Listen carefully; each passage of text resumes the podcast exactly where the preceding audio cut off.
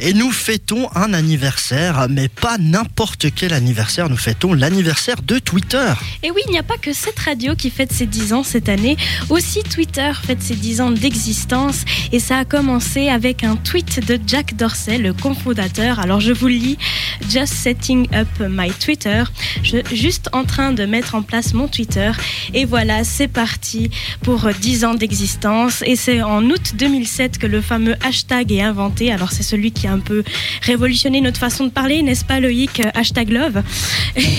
Et, sinon, c'est 500 millions de tweets qui sont envoyés chaque jour avec 320 millions d'utilisateurs actifs par mois, dont 66 millions sont aux USA. Donc, c'est principalement un média euh, des États-Unis mais pas que. Et la star qui compte le plus d'abonnés, c'est, à votre avis, c'est qui? Justin Bieber.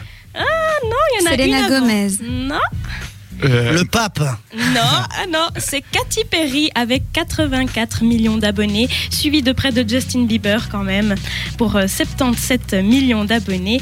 Et le pape est arrivé, lui, sur Twitter en décembre 2012. Eh ben bravo à lui. Et le tweet le plus partagé de l'histoire est celui de Barack Obama qui annonce sa réélection à la présidence américaine.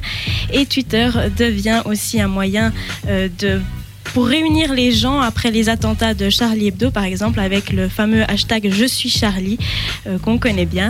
Bref, plein d'émotions et de messages en seulement 144 caractères- caractères pendant 10 ans.